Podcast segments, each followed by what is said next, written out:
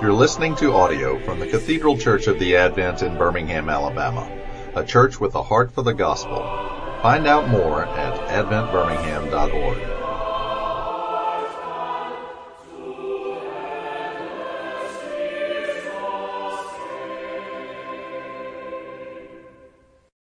Let us pray. God, our Creator, when you speak, there is light and life. Fill us with your Holy Spirit so that we may listen to one another, speak the truth in love, and bear much fruit in the service of your kingdom through Jesus Christ our Lord. Amen.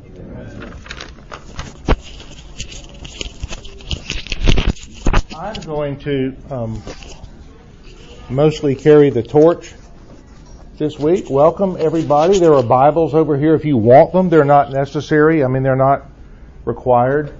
I know some Episcopalians break out in hives when you mention reading the Bible, and it's nobody will be called upon to recite, or and we're not going to have sword drills. Which, given that you know two old Calvinists like Steve and me, um, no sword drills, I promise. Um, as Steve said, we wanted to talk for four weeks about the um, about all of the events uh, between the resurrection and the ascension from the four gospels and a little bit from the book of Acts. And the fact that we're not going to meet next week means that we will finish the four weeks on the Sunday which follows closest to the feast of the resurrection, uh, the feast of the ascension. Sorry. Um, so I think that will kind of be cool anyway. So thank you for all of those marathon organizers. Even though Mr. Helm has done an excellent job negotiating a route to get here, we'll just take next week off. I think that, as Steve said, today's t- today's theme is about discovery. And I think that in the rhythms that we've all gotten into after 2,000 years of Christian history around Easter, we might overlook these stories a little bit. You know, we go from the triumphal entry, which is Palm Sunday, and we work our way up to Maundy Thursday when we strip the altar in in memory of the Last Supper and the prayers in the Garden of Gethsemane, and then Friday it's all draped in black and it's very somber, and our service is readings and and hymns that that really are all about how awful Good Friday was, and then of course Sunday comes and we put on our happiest clothes. I always wear my seersucker even when it's too cold. If it's too cold, I just put on Under Armour first. but um, and today would have been a good day for Under Armour if I had worn seersucker. But we do that on Easter Sunday, and the theme of Easter Sunday, of course, is the magnificent, joyous resurrection. But I think one thing that we overlook is the confusion and the chaos and the uncertainty of the first Christian followers when they were first confronted by the empty tomb. I read the Wall Street Journal and uh, the cartoons are of particular interest to me on the editorial page and on Friday I happened to come across one that I brought. It is I blew it up. I can pass it around it's two businessmen speaking to one another and one says that's the problem with epiphanies you can't schedule them into the agenda well it's a kind of a humorous little little cartoon for the business world, but it actually makes an extremely serious point about what's going on at dawn on Easter Sunday. I'd like to read, and those of you who have various translations of the Bible are, are welcome to read along and follow. It's close to what I'm going to read from the new RSV, but the various versions that we've got are close enough that I think that you can follow along. I would like to read back to back the three synoptic gospel accounts of the first things that happened on Easter Sunday morning, and then we'll talk about those, and then we'll get to the John account. The first one I like to read is from Mark, chapter 16. It was, by most scholars, the first one that was written, and so the closest in time to the actual event. This is Mark chapter 16, beginning at the first verse.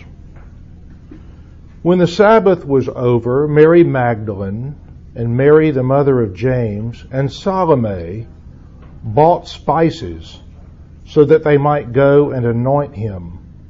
And very early on the first day of the week, when the sun had risen, they went to the tomb. They had been saying to one another, Who will roll away the stone for us from the entrance of, to the tomb? When they looked up, they saw that the stone, which was very large, had already been rolled back. As they entered the tomb, they saw a young man dressed in a white robe sitting on the right side, and they were alarmed. But he said to them, Do not be alarmed. You were looking for Jesus of Nazareth who was crucified. He has been raised. He is not here. Look, there is the place that they laid him. But go Tell his disciples and Peter that he is going ahead of you to Galilee. There you will see him just as he told you. So they went out and fled from the tomb, for terror and amazement had seized them. And they said nothing to anyone, for they were afraid. Skipping back to the passage from Matthew, same story, Matthew chapter 28, beginning at the first verse.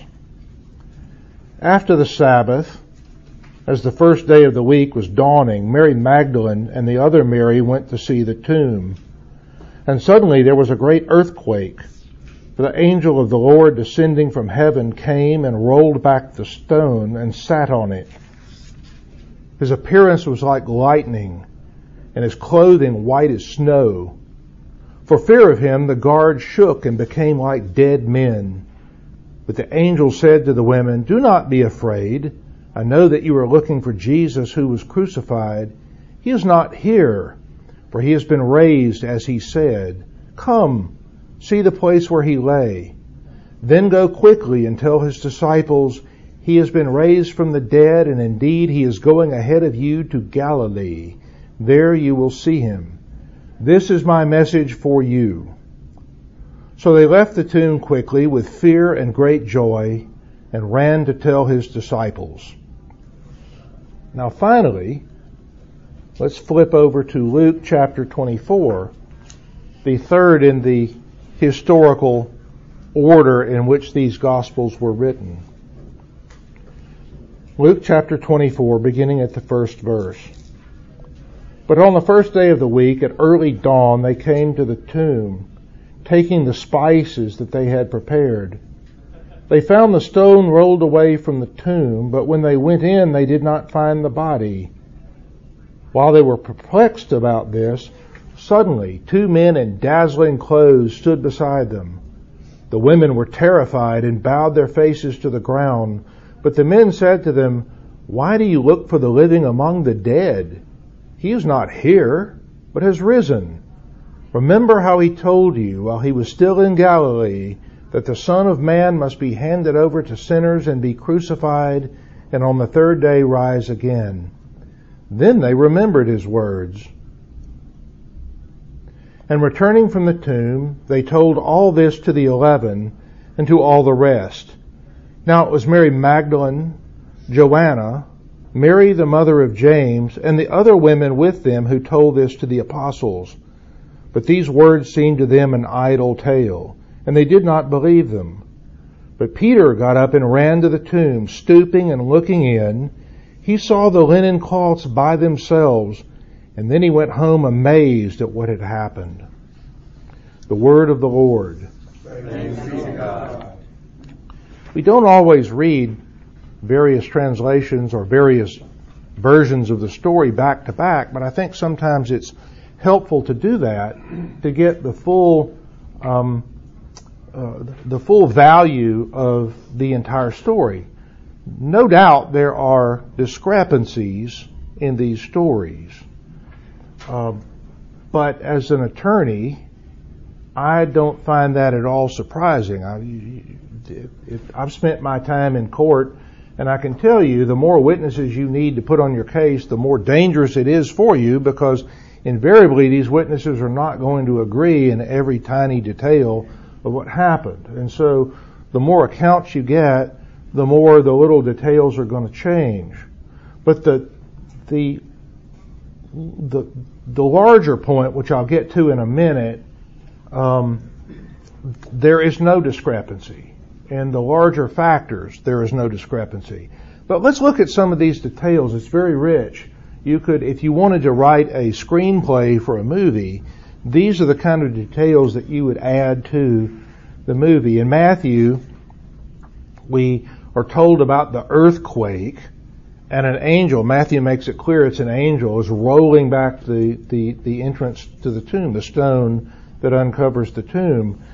Um, we don't get the earthquake in the other versions. I think Matthew, who was a Jew writing to Jews in his gospel, thought that including the earthquake bit was important to convince a Jewish reader that this was a messianic event, that this Jesus of Nazareth was really the Messiah. Luke is a Greek. He's not a Jew at all. And he's writing from a point of view toward a Greek world that's very analytical. And as a Greek writer, Luke is very humanistic in the way he writes his story. So he includes the detail of Peter running to the to the tomb to check it out after he hears the news, which is a nice little thing for Peter because Luke gives us an excruciating detail back on on Maundy Thursday the story of Peter's thrice denial. And so you know that Peter has been carrying this, this burden. And so getting Peter's running to the tomb to, to investigate the news himself, that's a nice little bit that, that Luke chose to include.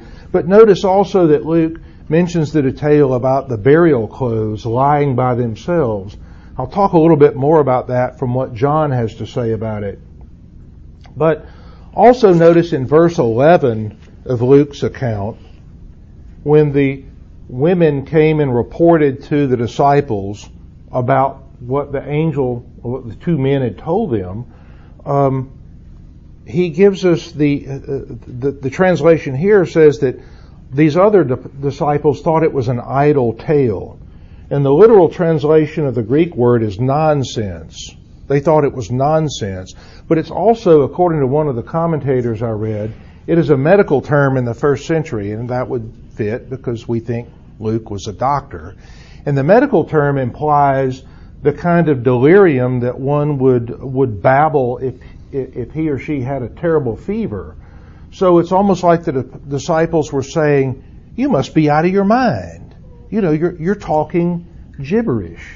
And that's the extra little detail that, that Luke gives us. Mark explains what the women were doing in the first place. He, he lays it out in more detail. The night um, the Sabbath ended, that is Saturday night after the sun went down, they went and bought spices to anoint the body, and that was part of the burial routine, the, the body would be anointed with spices, sort of a way to embalm the body, and then it would be wrapped in linen. Well, the question arises, why were they going to anoint him with spices on Sunday morning when he had been buried on Friday? But we remember that, that on Friday, it was a real rush to get the bodies down off the cross because the Sabbath was coming, and not just any Sabbath, the Sabbath that began the Passover. And so no doubt the disciples and the other followers had their work cut out to get the body off the cross and into the tomb before sundown. That was really important. So more than likely they had time only to take this donated tomb from Joseph of Arimathea and to wrap it with linen and get it in and get the stone rolled back across the entrance before the sun went down. So they were coming back on Sunday to do what they had not been able to do on Friday, and they were wondering amongst themselves, who's going to help us roll the stone away? It's, it's too big to move. The similarities in the three accounts are unmistakable. It was a group of women, and they were going to the tomb no doubt as a final devotion, the, the, the last goodbye to the Savior whom they loved, the Lord of their life. The second similarity, in every one of the accounts, they got there and the stone was rolled away. In Matthew, it's uh, before chapter 28, the Jewish authorities had convinced Pilate not only to put the stu- you know, but to seal it up.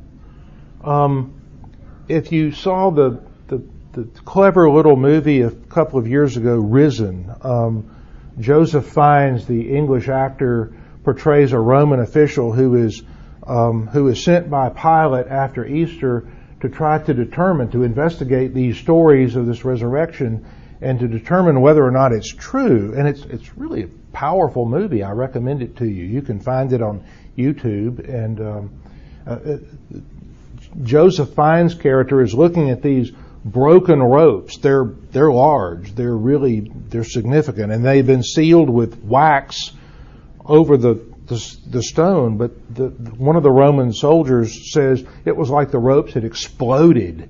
So anyway, we get that um, we get that detail from Matthew that it had been sealed, and it was sealed for a reason. It was sealed so that this would be the end of the story.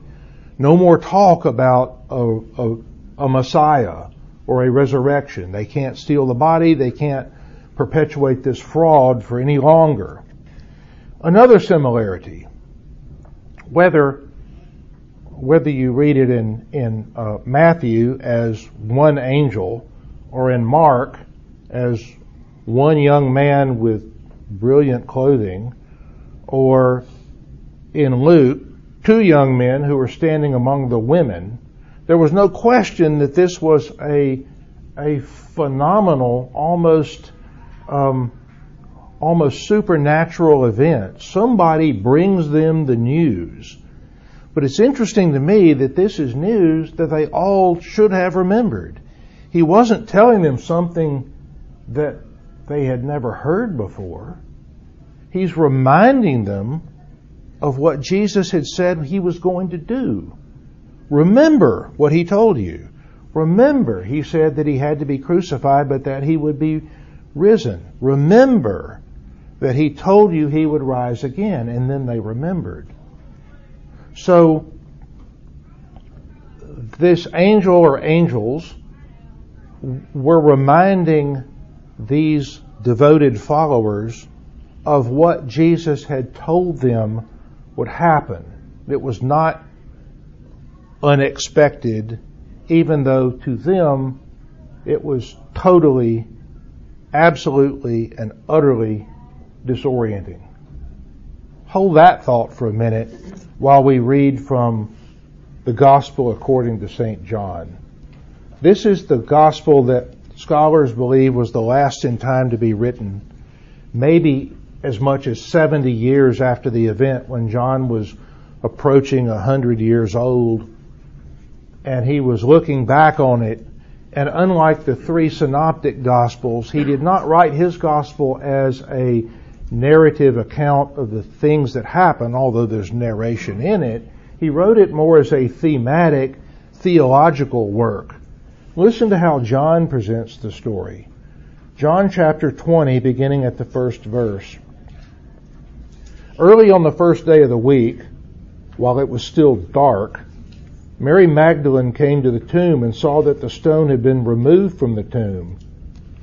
So she ran and went to Simon Peter and the other disciple, the one whom Jesus loved, and said to them, They have taken the Lord out of the tomb, and we do not know where they have laid him. Then Peter and the other disciple set out and went toward the tomb. The two were running together, but the other disciple outran Peter and reached the tomb first. He bent down to look in and saw the linen wrappings lying there, but he did not go in. Then Simon Peter came, following him, and went into the tomb. He saw the linen wrappings lying there, and the cloth that had been on Jesus' head, not lying with the linen wrappings, but rolled up in a place by itself. Then the other disciple who reached the tomb first also went in, and he saw and believed, for as yet they did not understand the scripture, that he must rise from the dead. Then the disciples returned to their homes.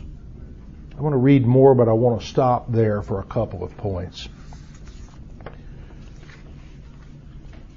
The other three gospel accounts, the synoptics, tell us that it was a group of women. John tells us it was Mary Magdalene alone.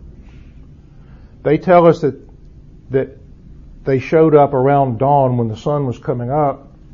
John makes it John stresses that Mary Magdalene was walking to the tomb in the dark. Now, we all know that it doesn't go from when the sun comes up in the early morning, it doesn't go from pitch black to broad daylight all at once. Uh, when I, last week, um, Easter Sunday, George and I served at the 7 o'clock a.m. service, and uh, coming down to the to the church around 6 a.m., it was quite dark. Uh, you know, it was like felt like midnight to me. And then as I was walking into the church a little bit after six, it was starting to get light in the east. And by the time we processed through the uh, through the garden to line up for the opening processional just before seven, it was quite daylight. So John is not contradicting the other gospel writers, but he's emphasizing that it was dark. Now, why do you think he did that? Any thoughts about why John would emphasize it was dark? I think, not to speak out of turn, but John uses a lot of dark and light imagery in his gospel. And I think that his focus here was to emphasize to the reader that Mary Magdalene was still ignorant of what she was about to find. Darkness is sometimes uh, his metaphor for ignorance. It's sometimes his metaphor for evil. When um, Judas leaves the upper room at the Lord's Supper to go and betray Jesus, the last line that John adds to that account is, and it was dark, and it was night. Um, that was he put that in there for a reason, and I think he put it in a reason for. He emphasized that it was dark when Mary Magdalene was going to the tomb because he wanted to emphasize she had not yet had her epiphany. Nobody had had their epiphany. It was not yet on their agendas. But I think he also put it in there to remind everybody of what the um, of what the prophet Isaiah wrote. The people who walked in darkness have seen a great light. Well, the people of God who were mourning the death of their Savior were about to see a great light, but they were still in darkness.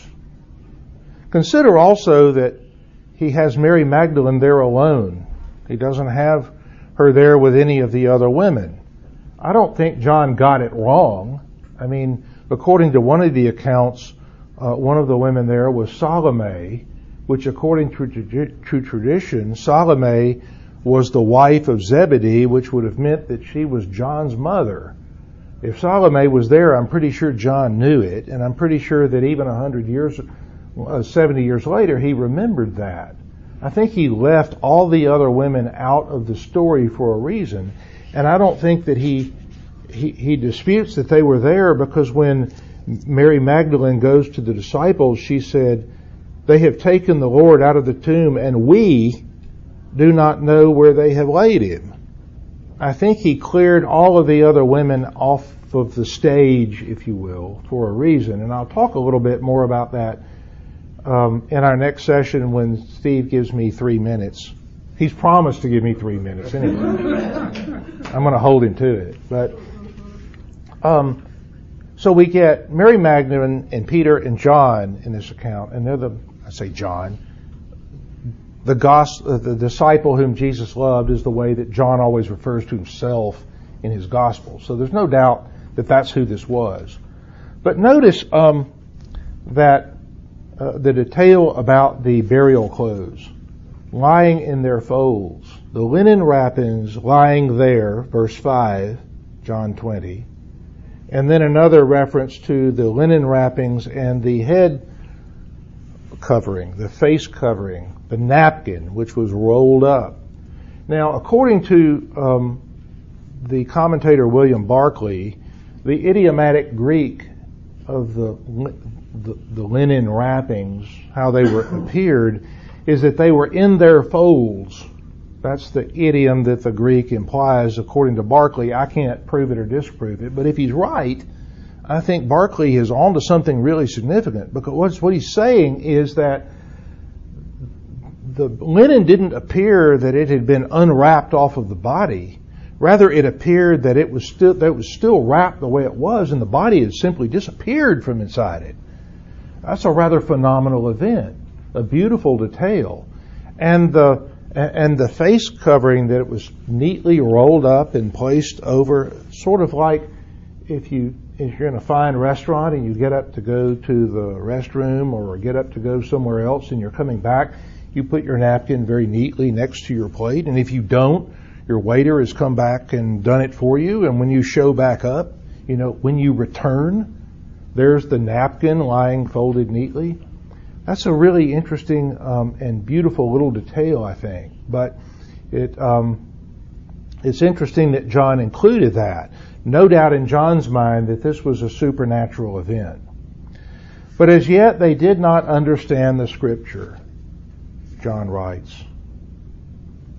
I want to read the last part of this passage because this sort of sums it up for me. Going back to John 20, after verse 10, the disciples returned to their homes. That is, Peter and John. Verse 11. But Mary stood weeping outside the tomb. As she wept, she bent over to look into the tomb. And she saw two angels in white sitting where the body of Jesus had been lying, one at the head and the other at the feet. They said to her, Woman, why are you weeping? She said to them, they have taken away my Lord, and I do not know where they have laid him. What a pitiful, mourning, heart wrenching thing for Mary Magdalene to be going through. She was left there in the garden weeping because she'd lost her Lord. She did not understand all of these gospel accounts, whether using the metaphor of darkness or not, show total incomprehension by these apostles, disciples, followers about what has happened, about what the stone rolled away and the tomb being empty actually means. They haven't yet encountered the Christ. They haven't met their risen Lord. They will in the next session, so come again.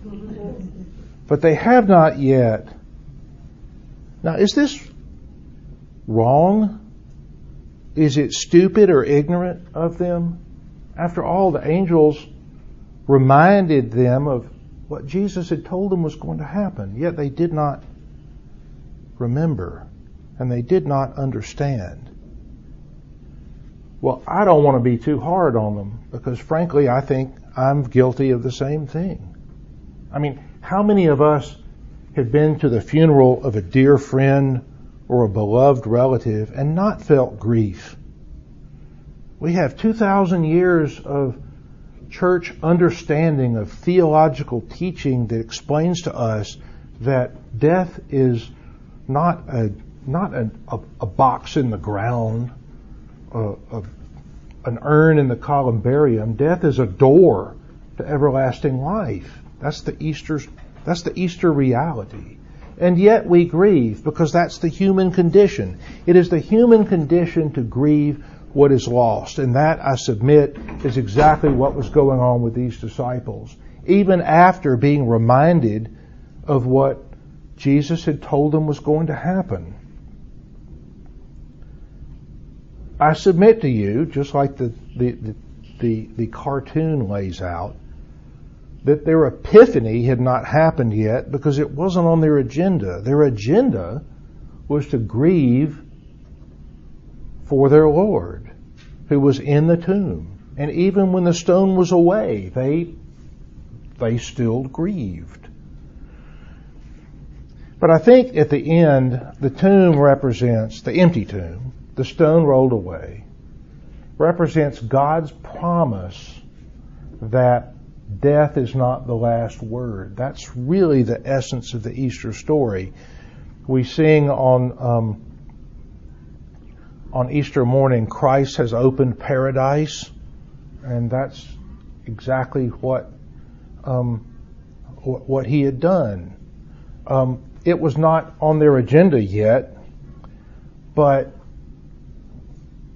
they heard from the angels what the truth was, even if they could not yet grasp it in their grief. And I think the best account is the one that Luke gives us. What does the angel say to the women in the gospel according to Luke? He says, Why do you seek the living among the dead? Why do we seek the living among the dead? Um, material possessions are great. Success in business, success as a parent, success in the community, those are wonderful things. But they are the dead. They are the things that will turn to dust. As the writer of Ecclesiastes wrote, all is vanity. It's grasping at the wind. The one thing that lasts is the one thing that Jesus represents. Why do you seek the living among the dead? Seek the living. Any thoughts? We got a couple of minutes before the the acolytes have already gone to vest up. But um, anybody have any comments? Any thoughts? Any questions? Those were always there was always a lot of very lively debate around the table in the in the bishop's conference room in our in our old room.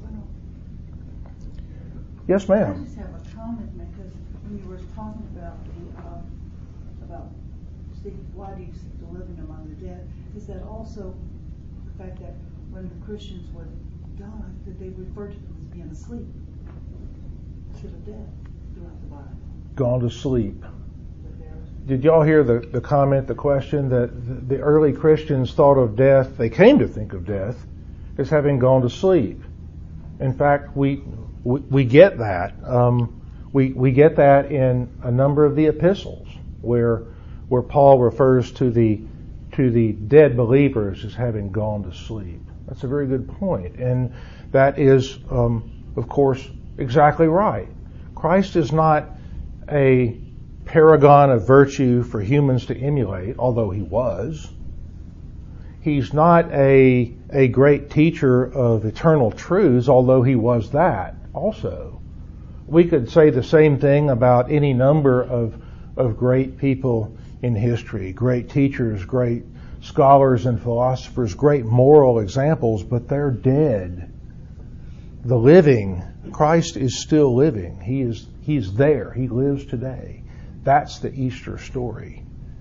So next time, um, we'll grapple with some of the first events where the living was actually encountered, and that will be in two weeks. And if anybody else has any comments, coffee. What interests me in looking at this objectively is we. This is one of the few times I've looked at this objectively. The word epiphany is used in that you know they had not yet had their epiphany. And I sometimes think that people confuse an epiphany or a conversion experience with an epiphany. They may be believers, but their eyes had not yet been opened by the epiphany, which these were all believers, but their eyes had not yet been opened. So they weren't converted, but they had that aha moment mm-hmm. later mm-hmm. in Emmaus and when mm-hmm. he appeared to the, to the right. eleven in the, in the upper room. Right. That's an epiphany. That's when the, the aha moment. It's not a conversion. The literal meaning of the Greek word epiphany, or rather the Greek word from which we get the English word epiphany, is revealing or unveiling. Um, and, and, and that's why we refer to the season that follows Christmas as the season of Epiphany, which is, begins with the three wise men, the Magi, coming to um, to honor the Christ child. One with a gift that implies that he's a king. One with a gift that implies that he is a a, a, a rabbi, a religious figure, and one with a gift that implies that he is to be a sacrifice. That is the gospel truth in those three gifts of gold, frankincense, and myrrh. And um, that's what epiphany means. And I think coffee is right. They realized something phenomenal had happened, but they had not yet had their true epiphany. Yes, ma'am. Um, I like that in the gospel they include that a woman is the one that saw Christ risen first. Not because I'm a woman, but because um, if you're going to found a religion, why would you include a woman? Why? Yeah. Why would Christ appear first to Mary Magdalene? I mean, she was cleansed of seven spirits. Right. You know, she understood grace Right. so beautifully, and um, if you're writing to people and you want them to join your religion, why would you include a woman? You would say like these amazing, upstanding Jewish men were Yes. there when Christ rose, and Right. weren't. They Right. were hiding in a room, and Mary Magdalene was going to the, going to see him in pitch dark. I think I think that gets very close to a really, really important point, uh, which was, I believe, John's point, the way he arranged this story and cleared the cleared the stage of uh, unimportant actors in order to tell his thematic story. And um, if you if y'all would come back in two weeks, I'd like to comment a little bit more about that um, because I think I think you're absolutely right. He appeared to Mary Magdalene first for a reason, not to Peter, not to John, not to any of the other disciples, certainly not to the Jewish authorities, but to Mary Magdalene. We'll talk about that. Well, if there are no other questions or comments, I'd like to close with a prayer. Let us pray. Almighty God, who sent your Son to take our flesh and share our darkness, to take up the cross and assume our transgressions, and to rise to new life to redeem our relationship with you, our Creator. We pray that you will open our hearts and our minds to the Easter story, that whatever vain struggles defeat us in our condition, that you will keep us ever mindful that the last words have already been spoken for us. It is finished. We pray all of this in the name of your Son, our Redeemer. Amen.